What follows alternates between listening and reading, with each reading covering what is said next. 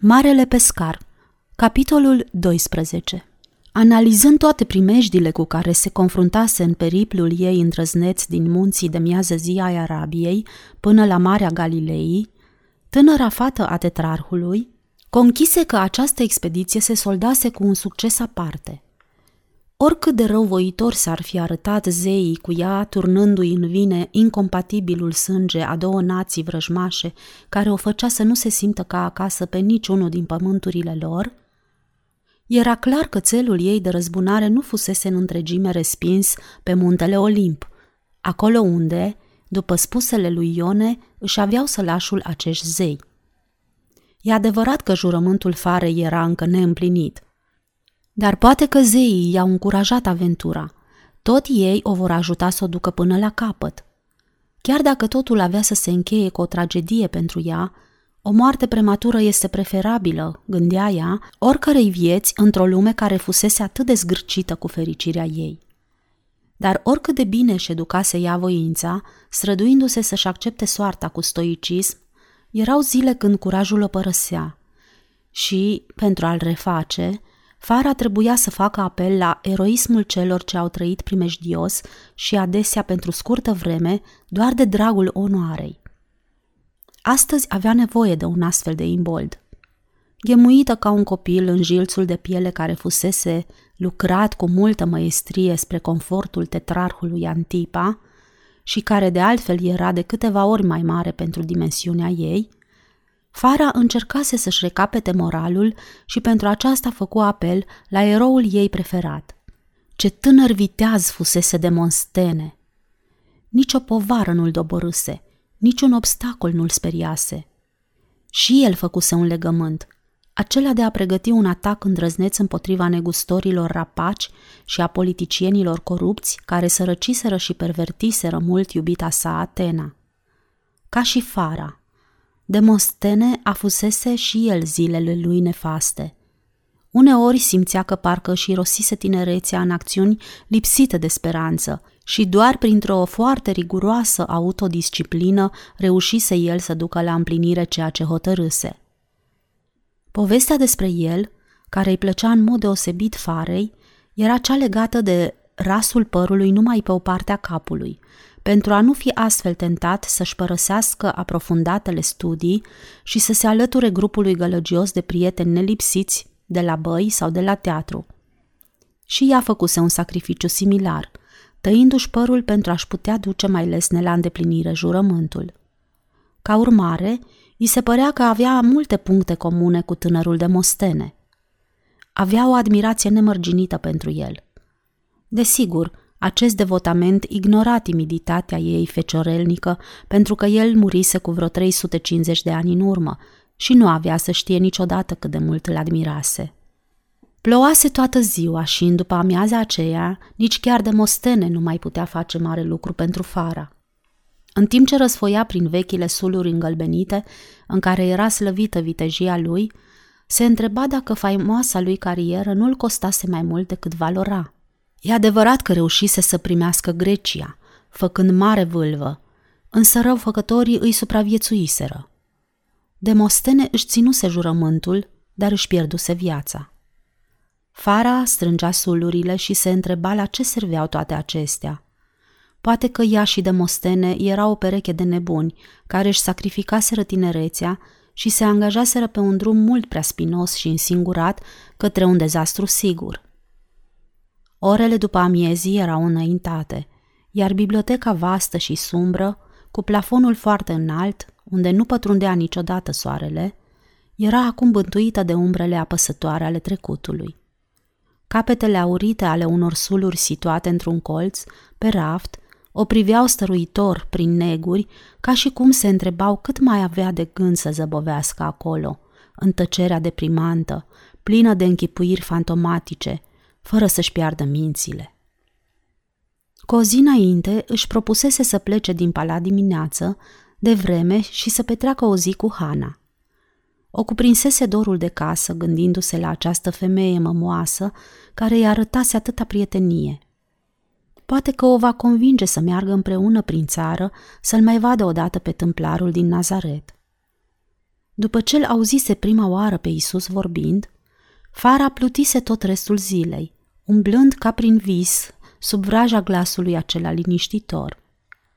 Stând acolo, la oaltă cu mulțimea tăcută, electrizată, se simțise treptat învăluită de calmul lui, iar atunci când se depărtase de el, simțise că a dobândit o altă stare. Într-adevăr, obișnuita ei stare de neliniște dispăruse, în așa fel încât, câteva ore bune după aceea, nimic nu mai conta pe lume decât satisfacția de a umbla încrezătoare sub nimbul acela aproape tangibil de pace. Cu toate acestea, avea și momente în care o cuprindeau presimțiri sumbre, pentru că ea nu fusese niciodată cu adevărat fericită și lipsită de griji, și ceva îi spunea că nu are dreptul să aspire la o viață tihnită. Încă de când era copil, Fara cunoscuse teama pentru câte ceva. Fragilitatea bunei sale mame, apoi nepăsarea nemernicului său tată față de ele și, în sfârșit, sentimentul dominant care îi umbrea toate celelalte frământări, că nu e dorită nicăieri. Ea era micuța arabă care nu era binevenită cu adevărat în Arabia și copila cu sânge iudeu care nu va fi niciodată acceptată cu adevărat printre iudei. Acum însă, cu glasul său magic convingător, acest Isus reușise să-i calmeze încordarea și să-i ușureze povara. Nu vă lăsați inima pradă tulburărilor, spusese el, și parcă îi se adresa numai ei, în deplină cunoștință și înțelegere a inimii și necazurilor ei. Însă, după o zi de bizar extaz, senzația de pace dispărea treptat, făcând loc vechilor ei neliniști. Se simțea din nou copleșită de propria povară. Nu avea oare motiv să fie mâhnită pentru pierderea liniștii sufletești, când știa bine că destinul îi rânduise nu numai anumite griji, dar și un șir de responsabilități pe care trebuise să și le asume. Era într-adevăr foarte bine să ai o inimă ușoară, netulburată, dacă necazurile puteau fi înlăturate cinstit. Dacă pacea este o virtute, ea depinde de gradul de sustragere a omului de la îndatoririle sale. Ce s-ar fi ales de tăria de caracter a lui Demostene dacă și-ar fi dorit o inimă netulburată? Fără îndoială, existau mulți oameni norocoși care se puteau sustrage grijilor, însă Demostene nu putea, după cum nici Fara nu putea. Întorcându-se la ziua în care trăise acea experiență ciudată în prezența lui Isus, ea constată că pierduse orice interes în a duce la bun sfârșit jurământul. Iar în noaptea aceea, pumnalul ei ascuțit, cu mâner bogat încrustat, părea un lucru urât și dezgustător. Așa se face că Fara, animată pentru scurt timp de acest sentiment nemai întâlnit de pace, renunță la el de dragul datoriei. Dar glasul stăruitor al templarului continua să o urmărească, făcând-o să dorească să-l audă din nou. Mereu și mereu se întreba asupra naturii acestui om ciudat. Era iudeu, un cetățen al Galilei, un tâmplar, dar aceste detalii, gândea Fara, nu-l puteau zugrăvi în întregime. El părea că trăiește în afara sclaviei rasei și originii sale. Aceasta nu era lumea lui. Fara simți un fel de stranie asemănare cu el, pentru că această lume nu era nici a ei. Dimineața, când se trezi și văzu că plouă, dezamăgirea ei era atât de mare încât până și apariția Claudiei, cu voioșia ei obișnuită, nu a avut niciun efect. Azi îi duc eu gustarea de dimineață mâncătorului de lăcuste, se oferi Claudia. Sărmanul de el e destul de amărât și fără să fie nevoit să se mai uite la tine. Tristă, Fara în cuvință din cap și dispăru în biblioteca întunecoasă, unde stătu închisă toată ziua – care acum era pe sfârșite. Imensa casă fusese scufundată într-o tăcere de mormânt timp de mai multe ore, așa încât glasul ascuțit al Claudiei, evident emoționat, o smulse pe fara din apatie. Din capul scării, Claudia striga ceva ininteligibil despre ceva urgent. Probabil că luase foc vila. Sărind pe scaun, fara alergă spre ușă și se trezi în brațele larg deschise ale lui Voldi. Stătură astfel îmbrățișați vreme îndelungată, bucuria revederii fiind prea mare ca să mai aibă nevoie de cuvinte. Paralizată de emoție și surprinsă, Fara se sprijini de el, ascunzându-și fața în pliurile tunicii lui, iar el o strângea în brațe, lipind-o de trupul lui. După un timp, ea îl privi îndelung, suspinând, și îl mângâie ușor pe obraz. Voldi o strânse și mai tare, apropiind-o, încât fata se afla acum pe vârfuri. Fara ridică brațele, le petrecu pe după gâtul lui, înălțând spre el ochii înlăcrimați. El se aplecă să-i sărute buzele întredeschise și răspunsul ei spontan la sărutările lui îi accelerară bătăile inimii. Nu era prima oară când se sărutau, dar întotdeauna inițiativa i aparținuse lui Voldi. Ea nu opunea nicio rezistență, dar erau sărutările lui. Acum însă Fara participa cu toată ființa ei, dornică și înfometată. Voldi era în extaz, sugrumat de emoție. O sărută iar și iar, până ce, tremurând și cu respirația tăiată, se destinse în brațele sale. Acum ești toată a mea, dragostea mea, murmură el răgușit. De acum încolo și pentru totdeauna aparținem unul altuia. Lipindu-și obrazul de pieptul lui, Fara clătina încet din cap. Adânc tulburat de totalul ei abandon, Voldi se simți pe loc îndemnat să-i vorbească de viitorul lor. Vom uita totul în legătură cu această primejdioasă hotărâre de răzbunare, spuse el, mângâindu-i Tandru cu vârful degetelor cârlionții de pe frunte. Te iau cu mine acasă, scumpa mea, și nu ne vom mai despărți niciodată. Fara nu răspunse, dar el continuă și ea asculta cu ochii închiși ca într-o visare și cu fața palidă ridicată spre el. Îi povesti totul despre amărăciunea lui, despre căutările lui zadarnice pe potecile munților, despre zilele de singurătate și nopțile nedormite, despre deznădăjduitele incursiuni în văi și râpe, strigând, strigând într-una. Dar acum te-am găsit și ne vom întoarce în frumoșii noștri munți. Nimic și nimeni nu ne mai poate despărți, niciodată, atât cât vom trăi. Deodată, spre marea surpriză a lui Voldi, care nu o văzuse plângând niciodată, nici chiar la moartea lui Arnon, Fara izbucni într-un plâns nestăpânit, care îi zguduia tot trupul. Ținând-o blând în brațe, Voldi aștepta să se potolească furtuna. Treptat, suspinele încetară. Apoi, hotărâtă, își șterse lacrimile și se desprinse ușor din brațele lui. Vino, Voldi, spuse ea încă printre suspine. Hai să ne așezăm și să discutăm în liniște, dacă putem, dar oricum trebuie. Luându-l de mână, îl conduse prin încăpere către marele jilț și îi făcu semn să se așeze. Voldi mai încercă să o tragă spre el, dar ea se împotrivi ușor. Își trase un scăunel și se așeză în fața lui, cuprinzându-i genunchii cu brațele. Urmă un moment de tăcere, timp în care noi lacrimi se iviră în ochii ei mari și negri. Când își regăsi calmul și putu vorbi, cuvintele ei erau aproape o șoaptă. Voldi, dragul meu, nu mă pot întoarce în Arabia. Nu, nu, bunul meu, Voldi, continuă ea insistent când el încercă să protesteze. Trebuie să mă asculți. Voldi, dacă te-aș iubi mai puțin decât te iubesc, poate mi-aș asculta inima egoistă și pe tine. Crede-mă, nu e ușor pentru mine să fac un asemenea sacrificiu. Vezi tu, nu este ca și când tu ai fi un simplu păstor fără vreo răspundere în afară de coliba și turma ta de oi. Tu ești unul din cei mai privilegiați fii ai Arabiei, menit să fie unul din consilierii regelui, cu condiția ca eu să nu te stânjenesc. Dar eu renunț bucuros la tot pentru tine, interveni el imediat cu înflăcărare. Nimic nu contează în afară de tine. Tocmai aici e necazul, dragule, continuă Fara. Bine, Admit că ești gata să renunți la îndatoririle tale și la onoruri de dragul meu, dar crezi că eu aș putea fi fericită de acum înainte, știind că din vina mea ai fi incapabil să-ți slujești regele și țara?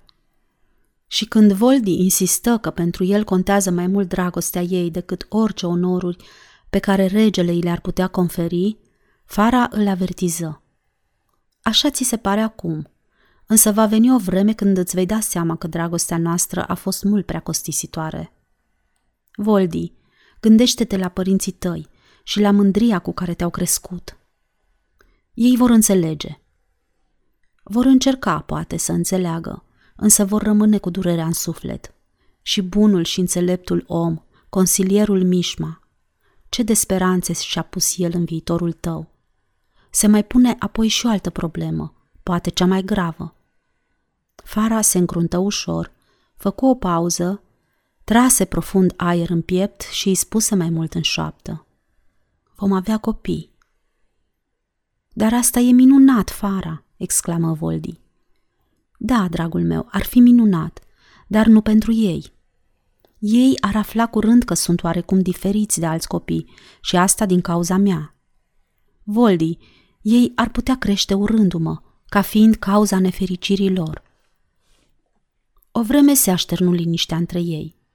Voldi, negăsind un răspuns la problema ridicată de Fara. Într-un târziu, însuflețit de o nouă idee, el spuse Foarte bine, atunci nu ne mai întoarcem în Arabia. Ne stabilim căminul în altă parte. Poate plecăm la Roma. Fara clătină din cap și suspină. Iubitule, știi doar că ai fi nefericit acolo, spuse ea. Tu urăști orașele la fel ca și mine. Vom fi ca doi exilați, noi și copiii noștri, niște oameni fără țară. În această fază a discuției, Claudia apăru în pragul ușii, anunțând că masa e gata. Îi întrebă dacă vor să coboare sau să-i servească sus. Apoi, bănuind că a apăruse într-un moment nepotrivit, dispăru. Regret, draga mea, murmură Voldi, dar eu nu pot mânca din pâinea lui. Dar asta e și casa mea. Este casa tatălui meu, spuse Fara. Bineînțeles, fica lui are dreptul să invite un prieten la masă. Voldi o privi atent, vrând să descopere dacă nu se ascundea o undă de sarcasm în vorbele ei, dar nu întâlni decât o pereche de ochi foarte triști. Absurditatea situației îl făcu să râdă. Ce e atât de hazliu în ceea ce am spus?" îl întrebă Fara serioasă. Tu ai venit aici să-l ucizi, nu-i așa?" Da, dar cum n-am făcut-o? Tonul ei era încă grav, dar un mic zâmbet îi înflori pe buze. Și din moment ce n-ai avut prilejul să-l ucizi, ești liberă să oferi ospitalitate unui cunoscut. Iartă-mă, Fara, dar asta e o situație de-a dreptul caragioasă. Mă bucur să te aud din nou râzând, dragule, spuse ea luându-l de mână, chiar dacă râzi de mine. Hai, vino să vedem ce ne-a pregătit Claudia. Și pentru că veni vorba, nu ți-a făcut ochii dulci când ai venit? Poate, puțin, admise Voldi. Ei bine, vezi să nu sucească mințile, spuse Fara în glumă și, braț la braț, se îndreptară spre scări.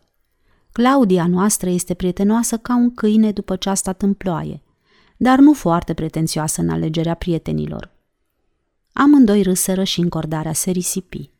În dimineața următoare, răsăritul soarelui era de-a dreptul magnific, dar aerul răcoros. Cele două luni de așa zisă iarnă în nordul Galilei se apropiau, marcând începutul unei perioade mohorâte, cu vânturi iuți și ploi reci, când oamenii se simțeau mai bine în casă. Aceasta era poate ultima zi de toamnă. Cu sprijinul amabil al lui Lisias, Fara reușise să învingă împotrivirea lui Voldi de a petrece noaptea la palat. Administratorul lui îi dădu de înțeles că Voldi era din Petra și, ca student la limbile și literaturile clasice, dorise să vadă renumita bibliotecă a tetrarhului. Aflând că chipeșul tânăr fusese îndrumat aici de numai puțin remarcabilul cetățean David, nicio altă explicație a vizitei lui nu mai păru necesară. Oricine din Petra era binevenit și îi se oferea bucuros ospitalitatea tetrarhului. Frumosului pur sânge Daric îi se dădură și lui cele mai bune îngrijiri la grajdurile palatului, fiind îndelung țesălat și admirat. După mica gustare luată de vreme, Fara împreună cu Voldi s-au întors în bibliotecă pentru a-și relua discuția de unde o lăsaseră și pentru a elucida dilema. Îndată deveni însă clar că fata rămânea pe poziția ei fermă de a nu se mai întoarce în Arabia nu va ruina cu bună știință viața lui Voldi și nu va îndura umilințe fără de sfârșit ca soție și mama a copiilor lui. Nu, recunoscu ea, Nu era vina ei că purta în vine sânge străin, dar această nenorocire nu trebuia să cadă și asupra altora, încă nenăscuți. Pe scurt, Fara era neclintită în hotărârea ei și nu mai avea rost să se mai discute cu ea pe această temă. Îți mai las încă puțin timp de gândire, draga mea, sugeră Voldi, nedându-se bătut. Iar când Fara preciză că nu va mai putea fi găzduit corespunzător în Tiberia, Capernaum sau Betsaida, el răspunse. Am să mă întorc în cezarea, unde voi mai zăbovi câteva săptămâni, apoi voi veni la tine. Ea încercă să-l convingă că asta n-ar însemna decât sare pe rană și că le va fi mai bine amândurora dacă el va pleca și își va îndrepta atenția în altă parte. Dar după aprige rugăminți din partea lui Voldi, ea consimți ca el să se întoarcă în primăvara următoare. Voldi observă că era bucuroasă că făcuse această concesie și o sărută. Fara clătină din cap cu tristețe, dar îi răspunse la săruturi după ce murmură neputincioasă că nu este corect ceea ce fac și nici nu era prea cinstit unul față de celălalt. Eșecul lui Voldi în dezbaterea acestui punct era o recunoaștere a faptului că, la urma urmei, ea avea dreptate, dar el o strânse și mai tare în brațe, sărutând-o pătimaș. N-ar trebui să te las să faci asta, șoptia, dar îl lăsă. Într-un târziu, se smulse din îmbrățișarea lui și se îndreptă spre fereastra deschisă, iar Voldi o urmă și o cuprinse de după umeri. Hai să ieșim afară la soare, spuse ea. Vom face o mică plimbare. În ochii ei apără o licărire de plăcere la gândul că îi va propune să o viziteze pe Hana. Voldi se încruntă, întrebându-se dacă era oportună o astfel de vizită care n-ar face altceva decât să accentueze originea ei arabă. Hana ar putea, fără să vrea, scăpa un cuvânt unui vecin, expunând-o pe fara presupunerilor stânjenitoare ale comunității. Ei își vor pune întrebarea firească. Cum se face că această fată evreică este vizitată de un prieten din Arabia? Spuse Voldi, dând glas temerilor sale. Hana nu va vorbi, răspunse îndată Fara. Îmi va păstra secretul la fel de bine ca David și mi-ai spus că ai de plină încredere în el. E altceva cu saducheul, spuse Voldi. El știe cine ești tu și de ce ești aici, pe când prietena ta, Hana, habar n-are ce cu tine. Dacă ai cu adevărat încredere în ea, ai face mai bine să-i mărturisești totul. Dacă îți promit că așa voi face, vii? Fara și Voldi se strecurară pe porțile impunătoare ale palatului și o luară pe drumul șerpuit. Voldi îl ducea de căpăstru pe Daric, care dădea din cap nerăbdător pentru că nu-i plăcea să fie purtat așa și nu se sfia să-și arate nemulțumirea. Curând zăriră puhoiul de oameni care se îndrepta spre miază zi. Încotro se duc toți acești oameni?" întrebă Voldi. Văd că toți merg în aceeași direcție. E vreun târg sau vreo zi de sărbătoare?" Deși n-aș spune că e sărbătoare, pentru că niciunul din ei nu pare prea vesel. Iudeii nu sunt niciodată veseli, remarcă Fara, evitând întrebarea. Foarte adevărat, aprobă Voldi, și eu mi-am dat seama de asta. Ei sunt mai mereu sobri, dar oamenii ăștia par mai curând tulburați, chiar înfricoșați. Poate s-a întâmplat o nenorocire. Hai să ne interesăm. Ea se întoarse să-l privească, încă nehotărâtă dacă să-i explice sau nu, dar nu răspunse ceea ce spori și mai mult nedumerirea lui Voldi. Tu ai altceva mai bun de făcut decât să te amesteci cu toți nefericiții din țara asta, remarcă el. Uite o femeie care conduce un orb. Apoi se dădu deoparte pentru a lăsa să treacă un grup de vreo patru persoane care purtau o fetiță pe targă. Ce înseamnă toate astea, Fara?" insistă Voldi privind-o drept în ochi. Ei se duc ceva mai departe de Betsaida, răspunse Fara, acolo unde un tâmplar din sat vorbește aproape zilnic unor mari mulțimi de oameni. A făcut mare vâlvă pe aici și se crede chiar că vindecă boli. Tâmplarul, spui, exclamă Voldi. Omul din Nazaret? Înseamnă că și tu ai auzit de el. Fara îi căută privirea. Da, desigur, pe tot parcursul drumului meu. Se vorbește despre el până departe, în cezarea. E de mirare că n-ai încercat și tu să-l vezi. cunoscând înclinația ta pentru profeți. Îi aruncă o privire ghidușă. Nu pierdu să ia un cal de valoare pentru că arătase prea mult interes față de un asemenea predicator itinerant? Fara acceptă ironia cu un zâmbet palid, dar fața ei deveni gravă când îi spuse că îl văzuse și l-auzise pe întâmplar. Voldi încetini pasul, obligându-l și pe Daric să facă la fel. Dar de ce atâta mister și reținere din partea ta în legătură cu toate acestea? Nu e nimic rușinos în treaba asta. Poate n-ai fi vrut să știu? Am ezitat să-ți spun, Voldi, mărturisia. Știu ce crezi tu despre magie și minuni, precum și despre lumea naivă și oamenii superstițioși care cred în asemenea lucruri. Și n-aș vrea să crezi și despre mine că mi-am pierdut mințile. Nu, dar din ceea ce spui reiese că acest om te-a cam impresionat. L-ai văzut făcând ceva ieșit din comun? Dacă vrei, putem merge și noi să-l vedem, sugeră Fara. S-ar putea ca Hana să vrea și ea să ne însoțească. Vei avea astfel ocazia să-ți faci tu însuți o părere. Să înțeleg că nu mai vrei să-mi spui nimic până nu-l voi vedea și eu. Îți pot da doar un amănunt, Voldi, spuse ea căutându-și cu grijă cuvintele. Glasul lui nu se aseamănă cu al niciunui alt om, iar lucrurile pe care le spune nu s-au mai spus niciodată în felul acesta. El nu dojenește, nu condamnă și nici nu amenință. Pune treptat stăpânire pe întreaga ta ființă. Îl vei vedea, dragul meu, tu însuți.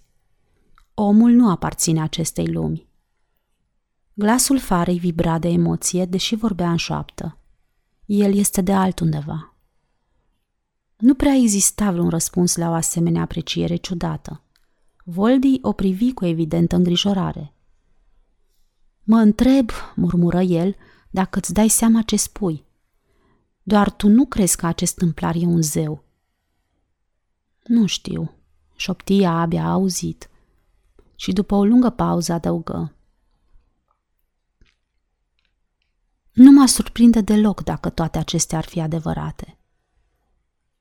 Ajunși în cartierul de miază noapte al Betsaidei, părăsiră la răscruce drumul aglomerat și o apucară pe o stradă plină de frunze.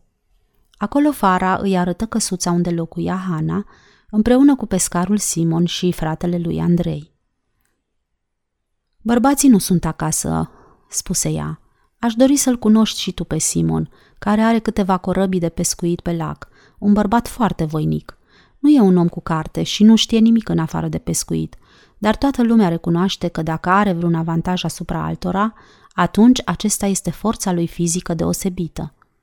În fața casei Hanei, Voldi îi spuse că rămâne să o aștepte la poartă, în timp ce ea se va interesa dacă prietena ei este dispusă să-l primească. La bătăile ei în ușa din față nu primi niciun răspuns. Intra apoi în tindă și strigă. Un glas stins o pofti să intre. Hana, complet îmbrăcată, zăcea întinsă pe pat. Încercă să zâmbească în semn de bun venit. Hana, strigă Fara, ești bolnavă? Nu e nimic, draga mea, protestă Hana fără putere. Mă simt foarte obosită, asta e tot.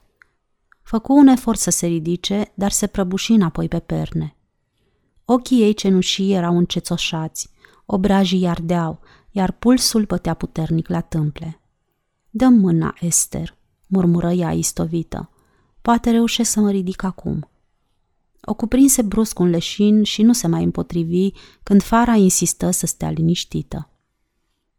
După o așteptare ce îi se păru lui Voldi o veșnicie, ca și lui Daric de altfel, a cărui zbenguială atrăsese un număr de vecini mai în vârstă pe la uși și ferestre, Fara a apărut la poartă cu o expresie alarmantă, din care se înțelegea că se întâmplase ceva. Ea îi relată pe scurt că Hana zăcea bolnavă în casă, probabil foarte bolnavă, și că Voldi ar face mai bine dacă s-ar duce în centru, la sinagogă, unde l-ar găsi pe bătrânul doctor Gershon. După ce dau de doctor și îl trimit aici, cred că n-am să mă mai întorc, spuse Voldi.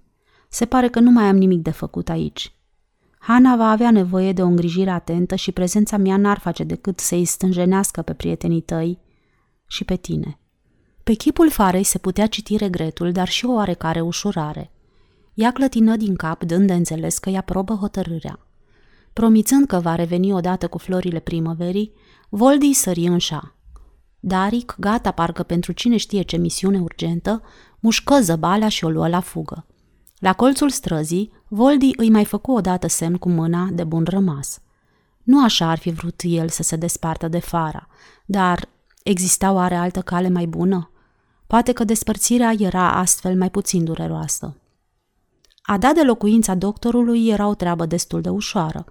La apropierea tânărului arab, taciturnul Gershon, cu barba lui albă, înțepeni și, privindu-l de sus, îl ascultă, clătinând din cap și se scărpină în barbă, după care se ridică. Își făcă în grabă o geantă veche din piele cu diferite instrumente și plecă legănându-se în direcția casei Hanei, fără să mai privească îndărăt. Voldi îl urmări un timp depărtându-se până ce dispăru după colțul străzii. Drumul principal părea acum și mai aglomerat. Un lung convoi dezordonat se îndrepta către miază zi. Pe margine mai rămăseseră puțin gură cască și Voldi socoti că ei nu știau despre ce este vorba sau stăteau aici pentru că așa obișnuiau de felul lor. Artera principală a Betsaidei era pustie, cu excepția gloatei. Voldi îndrăzni să-și exprime curiozitatea asupra acestui fenomen față de un bătrân uscățiv și știrb aflat în apropiere, care privea posomorât mulțimea ce se scurgea într-una. Unde se duce toată lumea asta?" întrebă Voldi, ridicând glasul când văzu că bătrânul își dezvelește gingiile și își duce mâna pâlnie la ureche. Ei, unde? Acolo, aiurea!" mormăi bătrânul împungând cu bastonul în direcția respectivă. Toată Betsaida e acolo, să-l asculte pe profanatorul ăla din Nazaret, un oraș de bandiți împuțiți, din care nu putea ieși nimic bun. Scuipă furios, dar neîndemânatic, își șterse barba cu dosul mâinii tremurânde, apoi o zvântă de poala cămășii decolorate. Hei, arabule, ar trebui să râzi când vezi că Israelul a renunțat la mândria moștenirii lui. Azi ar trebui să fie mare veselie în corturile lui Ismael. Blestemul s-a abătut asupra Betsaidei. Chiar și rabinul nostru, Eli Melech, s-a alăturat acestor renegați. Până unde merg ei?" întrebă Voldi, aparent netulburat de tirada bătrânului. Spre pierzania lor, urlă bătrânul. Adică vreau să spun cât de departe, o milă sau cinci? Mai puțin de o milă și ai face mai bine să te duci și tu, Ismaelitule. Apoi te poți întoarce cu frumosul tău cal în Arabia și să le spui alor tăi că ai văzut casa lui Israel prăbușindu-se. Ochii injectați de furie ai bătrânului lăcrimau. Voldi nu mai crezut de cuvință să participe cu ceva la discuție și, înclinându-se respectuos mai curând pentru vârsta decât pentru vederile lui, se urcă pe cal și se alătură grosului mulțimii, mergând aproape de marginea drumului. Daric părea că își dă seama că nu îi se permite niciun fel de năzdrăvănie. Procesiunea se deosebea de oricare alta pe care o văzuse Voldi vreodată. Ca un râu ieșit din matcă, cu curenți repezi pe centru și învolburări leneșe care se revărsau până la bălăriile și tufișurile de pe maluri, mulțimea se îmbulzea în liniște, gravă, istovită, disperată. Cârje primitiv cioplite în casă se înfingeau adânc în nisipul mișcător. Picioare și cioturi de picioare schiloade, chircite, lăsau mereu și mereu alte dâre în colbul gros al drumului. Roabe, cotigi, lăzi pe două roți pentru bătrâni neputincioși, femei și bărbați cu fețe subte și priviri rătăcite, copii slăbănogi și rahitici pe tărgi și litiere improvizate cu invalizi și paralitici cu priviri opace, toate acestea alcătuiau un spectacol cu tremurător. O aglomerare de mizerie omenească prea asemănătoare cu năvala unei cirezi de vite. Procesiunea se deplasa acum mai repede – la 300 de iarzi în față, cei mai sprinteni o rupseră la fugă, ajungând la locul unde un zid de piatră fusese prăvălit de predecesorii lor care alergau deja pe câmpia bătătorită.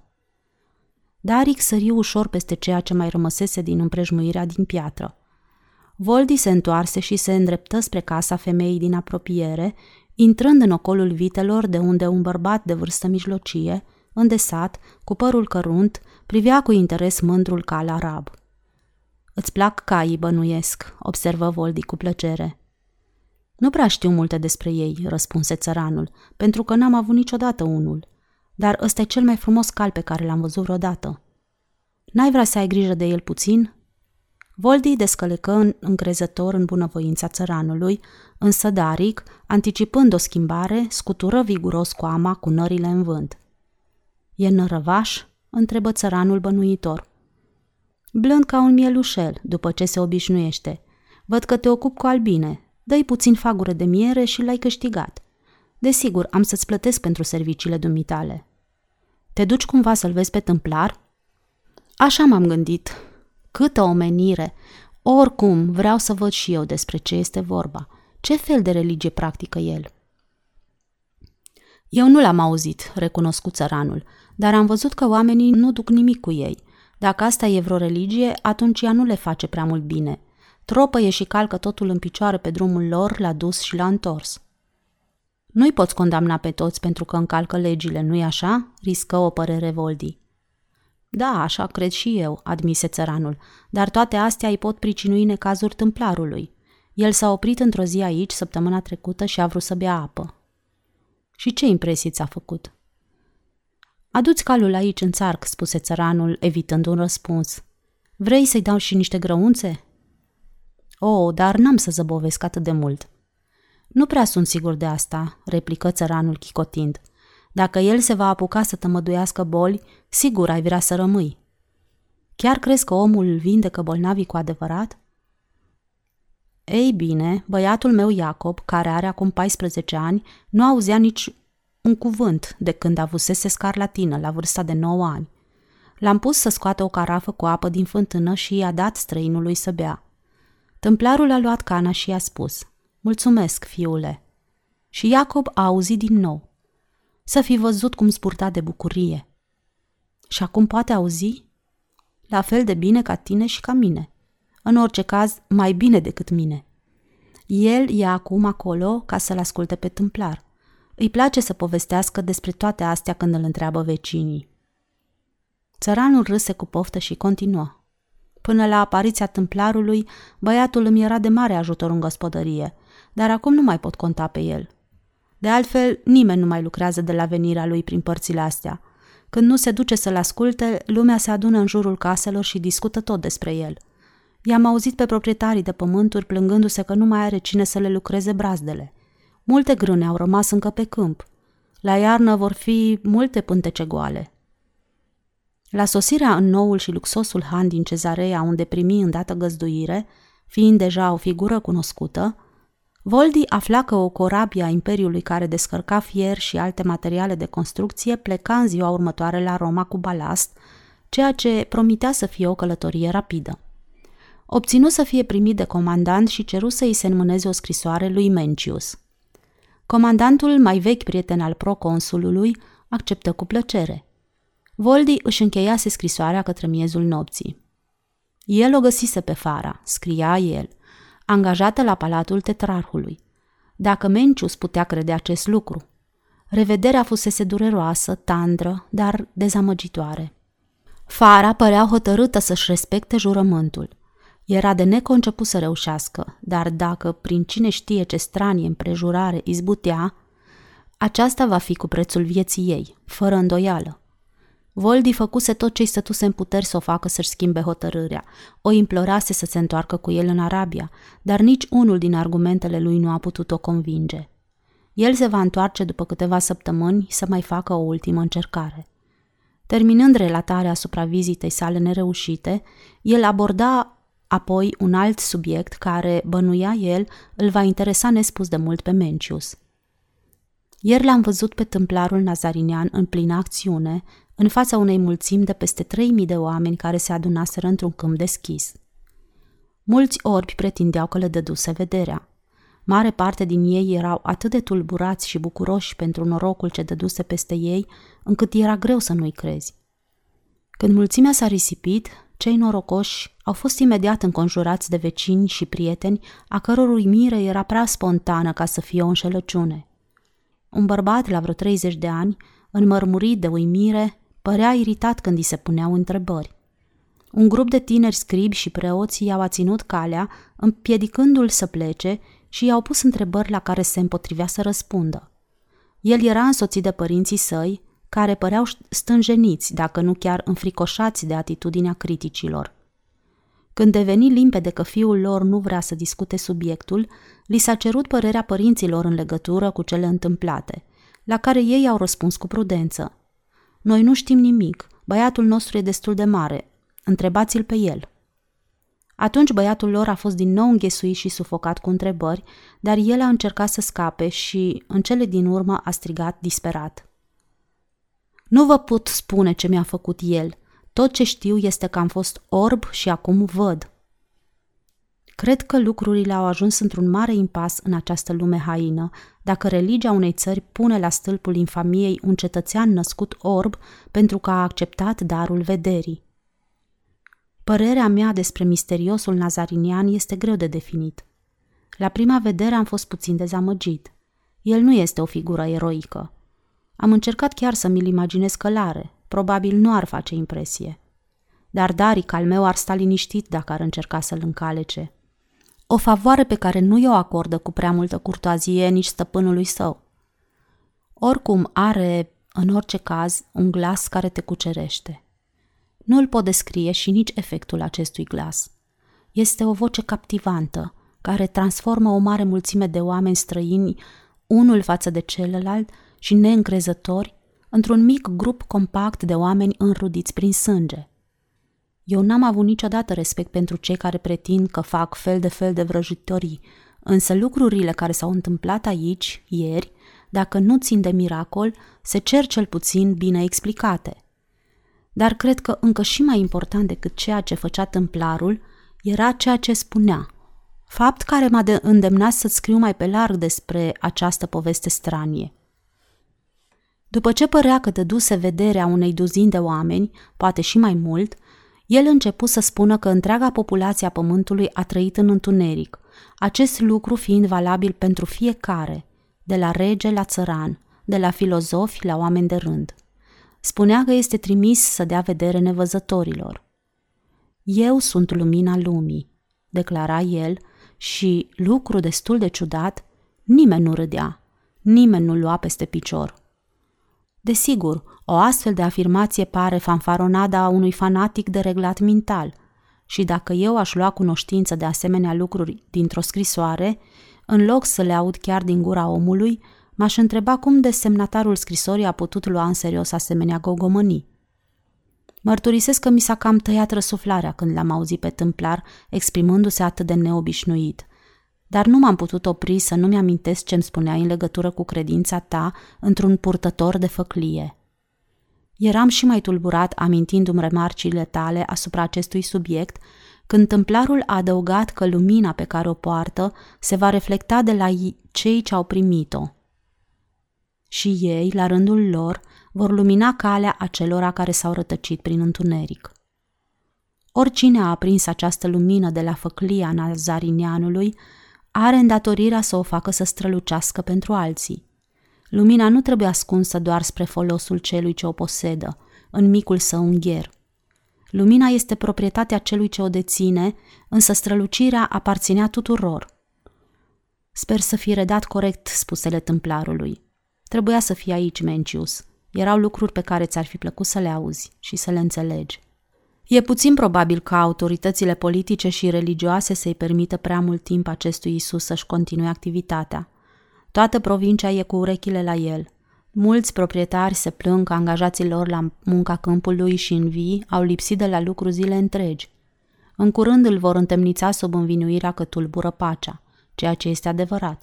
Și dacă ajunge în temniță pe timp mai îndelungat, încă e un om norocos – el poate fi, așa cum susține, lumina lumii, dar e îndoielnic că lumea dorește această lumină. Aș vrea să-ți cunosc părerea despre toate acestea. Rămân în cezarea până la primăvară, apoi mă voi întoarce la Tiberia, fără prea multă speranță, recunosc, pentru o nouă discuție cu Fara. Dacă va refuza și de data aceasta să se întoarcă cu mine în Arabia, s-ar putea să nu mai vreau să mă întorc singur. Păstrez mereu în amintire bunăvoința pe care mi-ai arătat-o. Voldi.